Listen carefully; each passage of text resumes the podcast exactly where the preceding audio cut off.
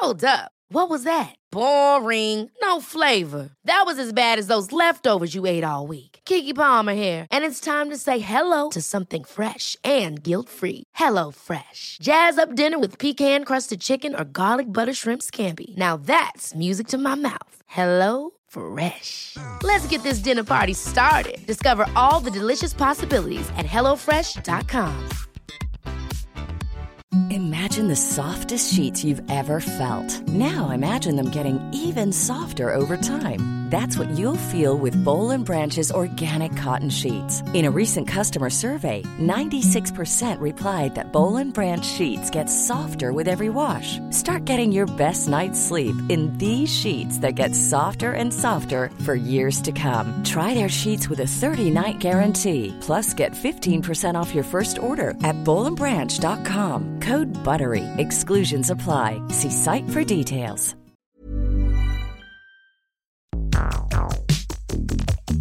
Hello, Chris. Oh, Alan, didn't see you there. How are you? I'm good. I've just had an avocado and it's made me sneeze.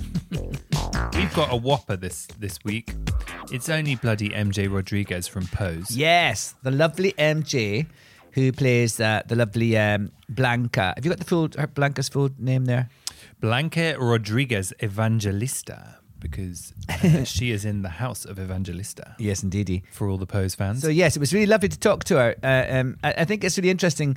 MJ is this uh, person who's kind of had this explosion uh, in her life and career uh, because of Pose, and it was really lovely to sort of hear her talk about that and be so sort of open and vulnerable about it. And you know, it's I just think she's. Uh, this is I some. mean, she truly is a trailblazer. She truly is so a trailblazer, and she is uh, at the the forefront of the curve of the change in Hollywood. You know, and just talking to her at this moment when everything's just going for her, and how Yeah. um, to, listening to her speak about how hard it was when she was starting out, and how. The, Yeah. She sp- spoke to us, but has spoken many times previously as well about being a trans actor and people just saying there is no there is no room for you, there is no roles for you, and how Yeah. to see the amazing upturn of that and how um, Yeah. it's just so exciting.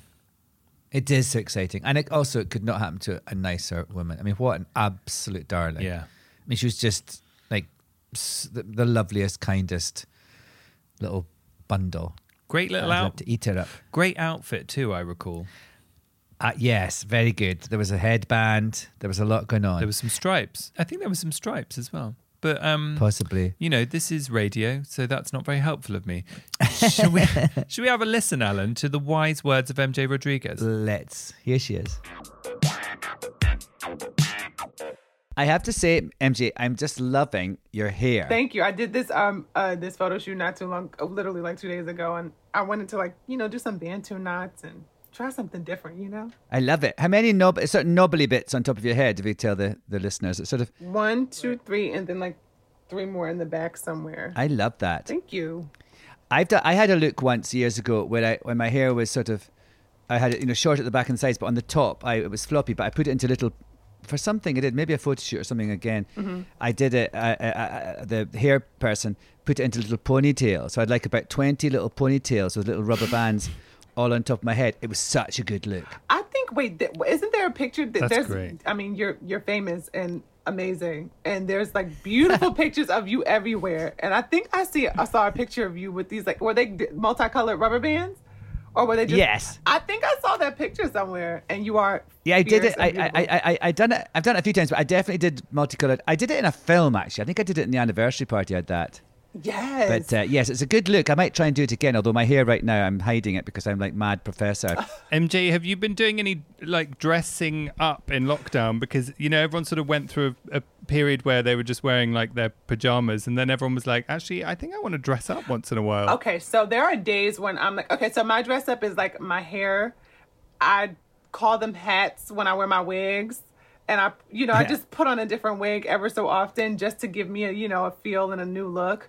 But um, for the most part, I just like Yeah. I put on a regular t-shirt, some shorts, and I go outside in my garden, and I just like live.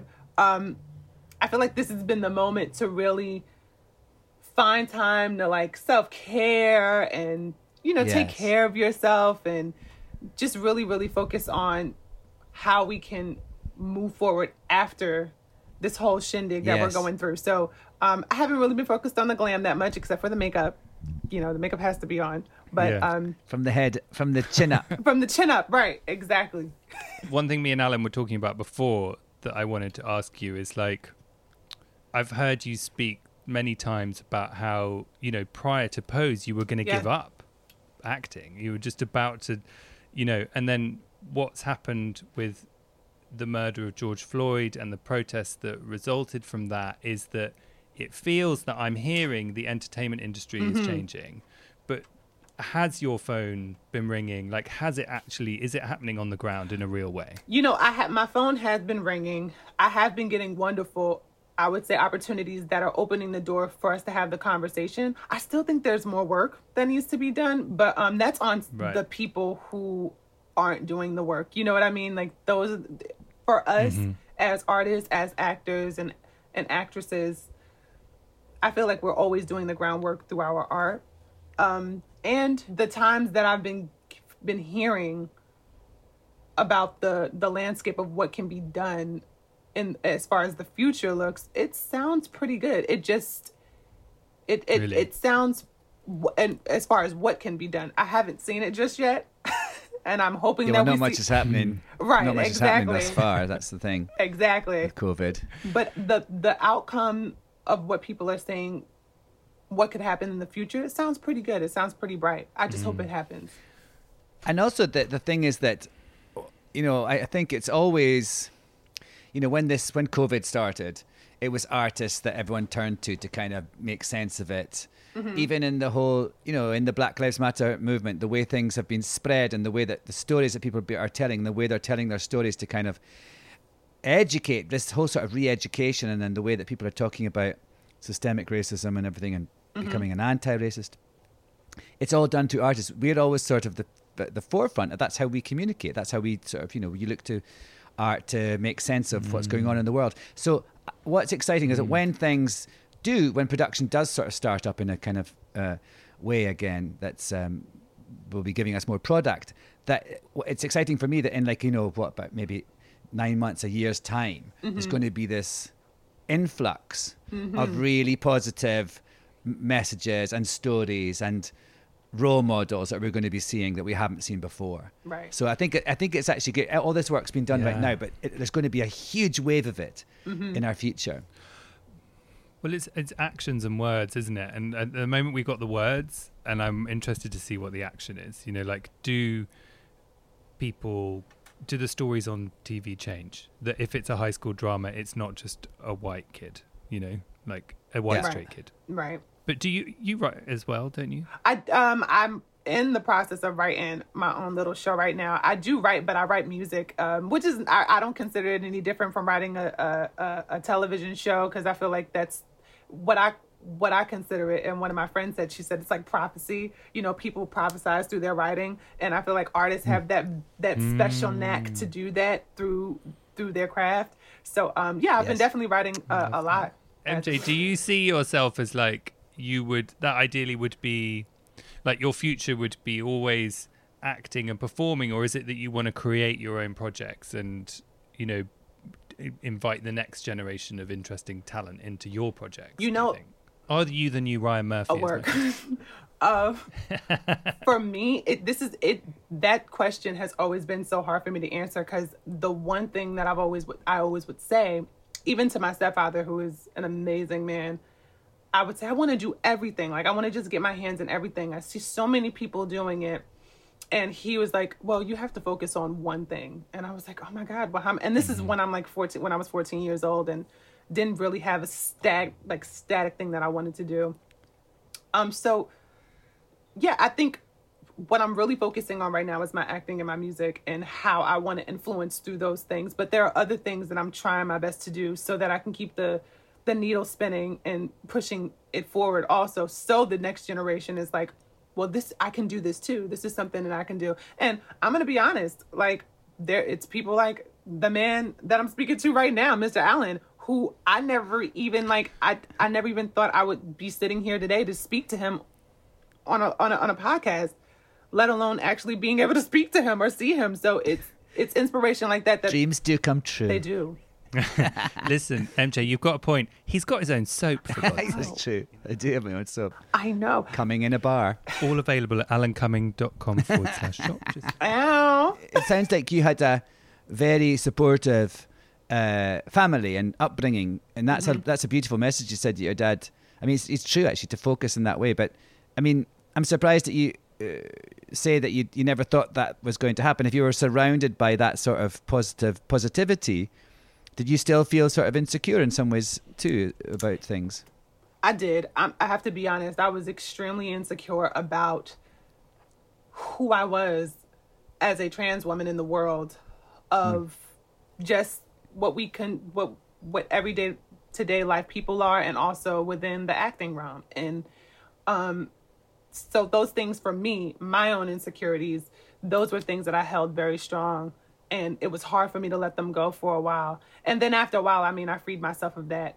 I, I, I feel like I freed myself of that, some of that at age seven, but it still was like very, very uh, tethered within me. And then when I got to a certain age as an adult, I was like, okay, this is wow. this is not what I need anymore. I, I would always say the um, it's not that I'm catching up with the world, but the world instead is catching up with me, and I had to really use that that um that mantra so it can carry me through, so that I could really reach where I wanted to reach, which was my career as an actress, and hopefully move forward into the acting realm. You know, so yeah. Do you Yeah. say when you're seven? What what specifically happened at seven? So there were so many things that happened to me at the age of seven. I was living in a, and this was in America, in a predominantly Caucasian area. Um, and I have to be very honest, there were certain things that had run through my mind being around a group of individuals who were lighter than me, but also I was in the group of, there was a mindset that had started to get uh, trapped up in that idea. And then when I had the N word written on my garage door, Oh. it made me realize that oh, no, you're you're not this, you're this, and it really gave me a reality check on who I really was. And also, I was not only did I have that written on my door, but kids would call me at the age of seven, kids would call me weird or little girl or, you know, and I mean, I was glad that they were calling me little girl because at least they got something right. Um, but it was still in a derogatory way. And I was wondering at a seven year old, like, how are kids saying these things to me? What in the world are they getting this from? You know, and at that point, I realized at the age of seven, they're getting this from the people that are teaching them this. They're not getting mm. it from me because I'm just living. I'm simply just living. There was no vernacular of trans or gay or black or white or, you know, but I knew there was some kind of teaching. So after seven, Yeah. that's when my mind told me I'm not catching up with the world. The world is catching up with me, and I'm going to keep fighting until mm. that moment again of my insecurity coming in and telling me you're not enough. I have to think of that mantra and let it be known that I am enough. So at the age of seven, mm. I had a lot. Oh, that's mm-hmm. great. It is. It's. It's really heartbreaking to hear that as a seven-year-old having to process all of that stuff. You know, when you should really just be running around having a laugh with your friends. You know, it's just, and it always never ceases to amaze me the this laser precision that people have for finding people who are mm-hmm. different and pointing at it and saying that is wrong. And I, I just don't understand it. It just it's never made any sense to me. It's like a, and what's the offense? and it's so you crazy know? too because i mean i there are friends that i still keep in touch with from my neighborhood of jackson new jersey that was the place that was one of the places that i was raised in and then i moved back to newark new jersey. Um hmm. i have friends there but there were so few and i was like why are there so so few? There's not enough to really back me and who i am as just a human being. And hmm. you know as hmm. i've grown up there's only one person from that area who's contacted me. Wh- which made me realize okay so what was written on my door those a specific group of people who lived around me who lived next to me i guess that's what they believed except from the people who actually still keep in contact with me today So it's uplifting though. It it made me stronger. Who's laughing now? eh? Yeah. But we wanted to ask you about being a. Um, you were obsessed with comic books, right? yes, I still am. I love you whisper. What must it have been like for you to be in a comic f- film? Because you're in, in um, Luke Cage, aren't you? So yeah, I I I guest starred on Luke Cage, and it was really great to be a part of it. The the the ambiance of it all, being on a set, and just working with Latanya Pinkins, knowing that Mm. Samuel Jackson's wife. I'm like, oh my god, this is Samuel Jackson's wife. Like I can't believe I'm next to her. I watched her on Finding Temptation She had she had breakfast with you. every single morning.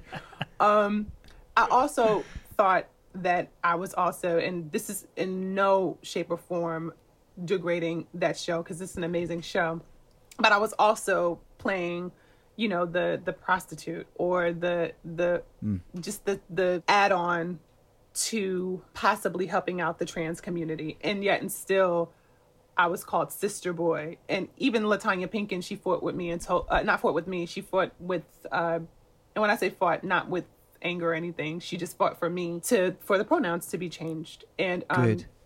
so it was, it was beautiful, but it was also an eye opener to me on how I wanted to really be placed in a space like that. If I was going to be a character in a Marvel film, also being somebody who is a complete nerd about Marvel and knows almost everything about it, I want to be in a part that I know I can handle, that I know I can deliver, and that I know is right for for me. So that was a beautiful moment for me. But um, I also saw the things that could also happen down the line and Yes. the education that could happen down the line. yes.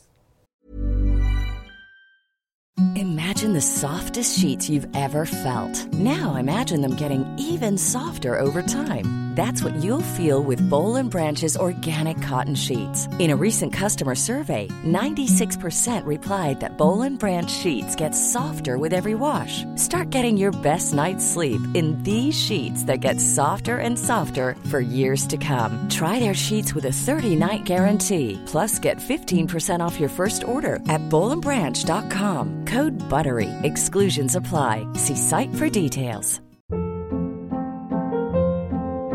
Hold up. What was that? Boring. No flavor. That was as bad as those leftovers you ate all week. Keke Palmer here, and it's time to say hello to something fresh and guilt-free. Hello Fresh. Jazz up dinner with pecan-crusted chicken or garlic butter shrimp scampi. Now that's music to my mouth. Hello Fresh. Let's get this dinner party started. Discover all the delicious possibilities at hellofresh.com.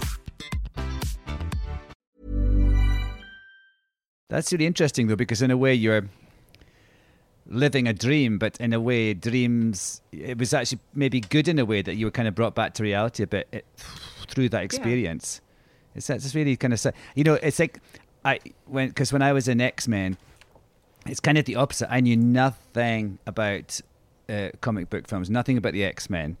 I remember, I remember when I said to some someone, oh, I'm going to audition for this part, uh, this Nightcrawler. He's green, and blah blah blah. And someone went, Alan, he's blue, he's blue, and I was, oh my god, and uh, and then. Um, I knew nothing about it, and then I found myself in this film that was kind of the gayest film in the world, you know, the the queerest film in the world because it's all about, you know, Right. the, the mutants. It's like an allegory of queerness. That these Mm-hmm. people who are, have to hide themselves, but they're actually really strong and have these really amazing powers. And and there, uh, the one I did, there was a really great scene where one of a little baby X Men sort of has to sort of come out to his mum, and it's like it's if you were just to place queer or with a, you know a mutant, uh, it, it would be a coming out story that we have seen many times. And and she says, uh, she says to him, "Could you just could you just try not being a mutant?" Yes, in the- in I remember that. Yeah, it was really good. And so I didn't realize there I was in this, you know, big blockbuster. And like it's what I was saying, you know, the the it's the best kind of thing is when you're in a big film that's uh, paying you a lot of money, having a well, it wasn't a lovely experience actually, it was a hideous experience. But you know, I, I was in a big, huge mainstream worldwide thing, and the message at its core was something I really, really believed in and was very proud to be Right. part of. I remember seeing this um scene with you and Rebecca Romijn Stamos, and that was one of my favorite scenes that I related to so much. And Why should I pretend? Why should I? Why should I?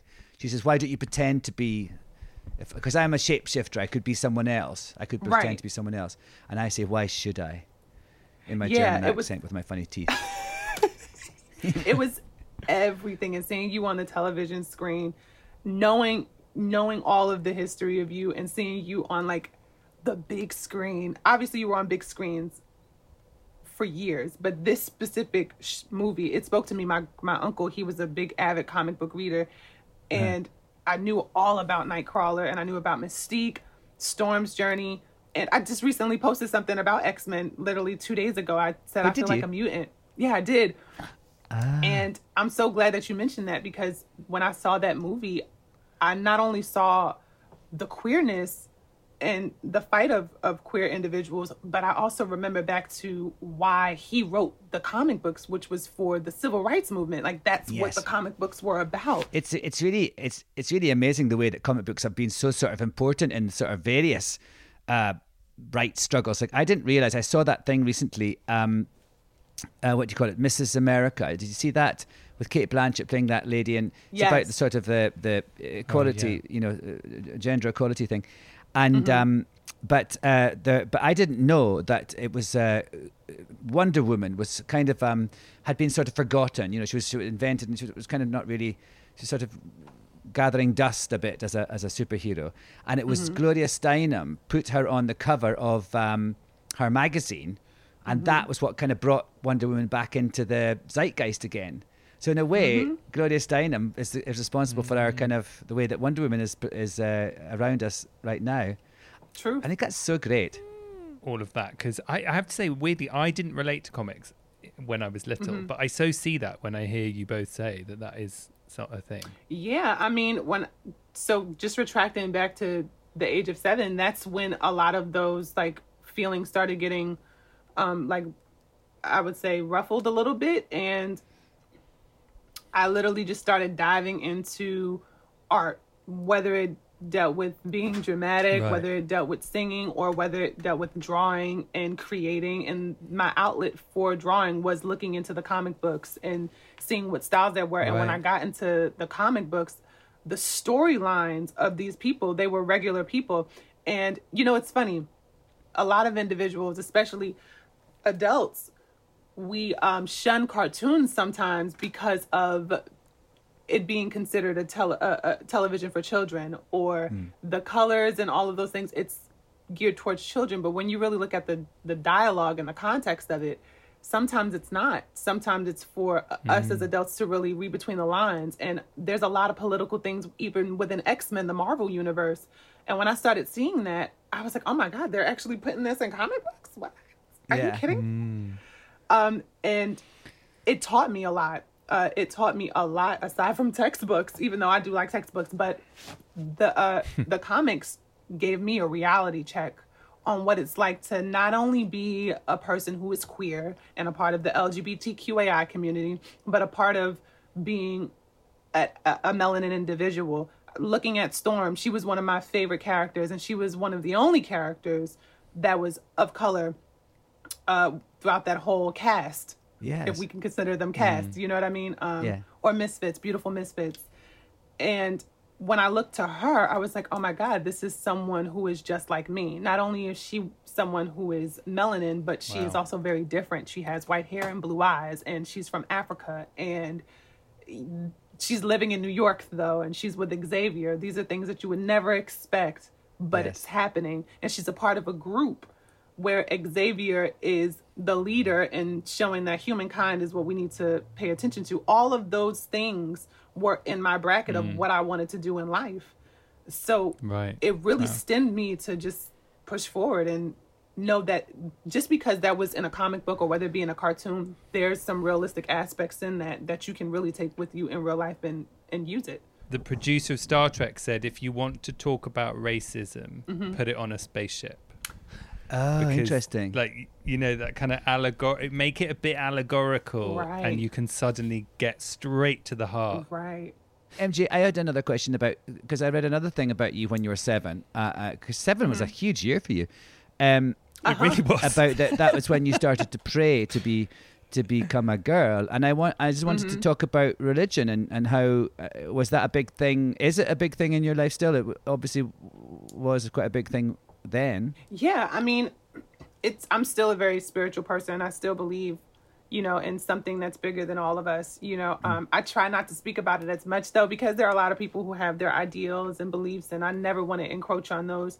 But um, I, yeah, I I still feel strong. I feel like there's something that's within me that's you know telling me to keep the the message alive and keep moving forward, and not in the ways of the older generations who created, you know, those types of religions. But um, I guess, you know, the world would be a little bit more nuanced and, and actually realistic. I always say, you know, re- you know, if people followed the, the teachings and practices of Jesus, be, if they were truly Christian, we would be. It would be so lovely. You know, Je- Jesus would be helping refugees. He'd be helping queer people. You know, people who are different. I mean, I think it's just so sad that Christianity has been so mm-hmm. hijacked.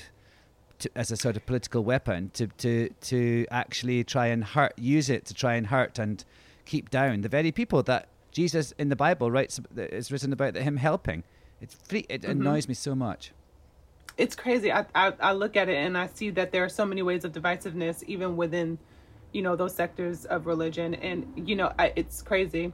I feel like there's division even created within that. There's been a lot of it, there's been a lot of ruckus as of lately, and a lot of people have been speaking up, and they've been challenging certain religious sectors to speak out, even about ra- racial issues. And it's like, well, you know, you you would think that certain religions would speak out about racial issues because we're a, for all the people, Yes. but some of them don't do that, and it really shows you how things are constructed uh, Yes. within those little sectors. So for me, um, yeah, spirituality is a bit stronger thing, but I know there's something much stronger than me and even all of us as humans on this earth. Uh, uh, just as much as I believe in Jesus Christ, I believe that there were also many more divine individuals like himself that came before him and that came after him. That he was not just the only one, but at that time in the pinnacle of probably a lot of chaos, his story was told. And people had to shine a light on it because he probably didn't even do that much to hurt anyone. There are some people who probably hurt people through words or hurt people through violence, but his story was not like that. And I would like to think there are other people that were like him that even probably thought about that before him or Yeah. thought about it after him. So yeah, uh, yeah. and, and did you grow up? Um, were you uh, Catholic? Was that the religion you grew up in? I grew up as a, Bap- a Baptist. Um, I moved back to Newark, New Jersey. I was living in Newark, New Jersey for most of my life, then moved to Jackson, New Jersey, and then moved back to Newark, New Jersey. Um, and that's when I started going to church at about 9 through 14, going every single Sunday. And I realized even going into that church, I went to churches over in Jackson, New Jersey and saw completely demographic. But when I came back to Newark, New Jersey, I saw a lot of my melanin individuals in that space. No individuals who were Caucasian or Asian for that matter, anyone. It was just predominantly African American. And I would also hear some of the things that were perpetuated through uh through the eyes of the groups that were Caucasian as well. And I, it didn't sit well with me. It didn't resonate well with me. It didn't feel positive. It felt a, a bit condemning. Yeah. So I left. Um, and it hurt me to know that I left because I wanted to find some space of fellowship. I wanted to find some space of connection. But uh, it wasn't there. So what did you do? I started making my a space for myself, and I wanted people to hopefully um, just see me as an example. Maybe see that there are a lot of people. The the one thing that I did was see that there was a man and many women also within that book that um, were positive and only had a positive message and journey. And that's what I wanted to do. And I was just like, I'm taking this, like I'm walking in their footsteps, Yes. you know, and I think MJ's saying she's starting her own religion, which I am very much going to Ooh, follow. I'd, I'd join. I mean, you know, that's hard to do because people get hurt out here when they start their own religion. So I get a little scared about that. But but is is it? Can I ask a question? Is it like, i- is it that I, you know, grew up at school? You had to do religious stuff. It was considered really boring. Yes, when you looked at Jesus, you're like, the principles are great. But then as it moved, when I got a bit older, I felt like it just felt religion in the UK just felt like homophobic, not accepting difference. So you just kind of detach. But actually, with that detachment, because you think it's not for me, you actually lose out on what are some really principally great messages. Mm-hmm. Uh, you know that are they've stuck around for a reason, Yeah. right? Right. And they're about kindness and inclusion and compassion. Yeah, Exactly. yeah. Exactly. It's it's just I I- you know when you said that you, you took you decided to take those positive things, and and that's how you're going. You absolutely exude positivity. It's like even through this computer screen I'm looking at you, You right really now. There's just like a halo Oh, of thank you. positivity coming through. So, bravo to Mm. you. Another thing you said, age seven, I think, wasn't it? That we, we will move on from age seven, but you didn't. You say that you want, you knew you wanted to change the world. Age seven. I did. I did. When I started seeing the Wow. the things that were done to me, I didn't want to do it to anyone else, nor did I want to see anyone else have it done to them. Mm. So I just knew that my voice would possibly change how people thought. And with having a talent of singing and acting, I knew that i if I were ever to be put on a platform, that would be the right way to do it because we we as artists have gifts that really really change the minds and thoughts of many individuals out there Yeah. and if we can really convey through our craft with it even being a realistic storyline um then we can really change the tide we can really change the narrative a bit and I, i've seen that through many artists and at the age of seven I knew I could do it. It wasn't like I'm going to be like that. It was I'm going to be that. And there are going to be people who see the the change through positivity and love and sometimes you know a mm-hmm. little bit justice and a bit of chaos. Sometimes chaos happens, but that doesn't mean you have to partake in it. Mm-hmm. Sometimes you have to mm-hmm. witness it and see how you can reconstruct it so it doesn't happen again. And at the age of 7, I thought about all those things cuz I was watching it right before my eyes. Wow. Wow, talk about creative visualization. Yeah. I was wetting the bed age seven, if anyone's interested. what a delight MJ is. I just adore her. This is the end of part one. Uh, the rest of this lovely chat continues in part two. So head over there and click play on part two. It's on your feed. Hi, this is Craig Robinson from Ways to Win, and support for this podcast comes from Invesco QQQ, the official ETF of the NCAA. Invesco QQQ is proud to sponsor this episode, and even prouder to provide access to innovation for the last 25 years. Basketball has had innovations over the years too. We're seeing the game played in new ways every day. Learn more at Invesco.com slash QQQ. Let's rethink possibility. Invesco Distributors, Inc. Ever catch yourself eating the same flavorless dinner three days in a row? Dreaming of something better? Well, HelloFresh is your guilt free dream come true, baby. It's me, Keke Palmer. Let's wake up those taste buds with hot, juicy pecan crusted chicken or garlic butter shrimp scampi. Mm. Hello Fresh. Stop dreaming of all the delicious possibilities and dig in at HelloFresh.com. Let's get this dinner party started.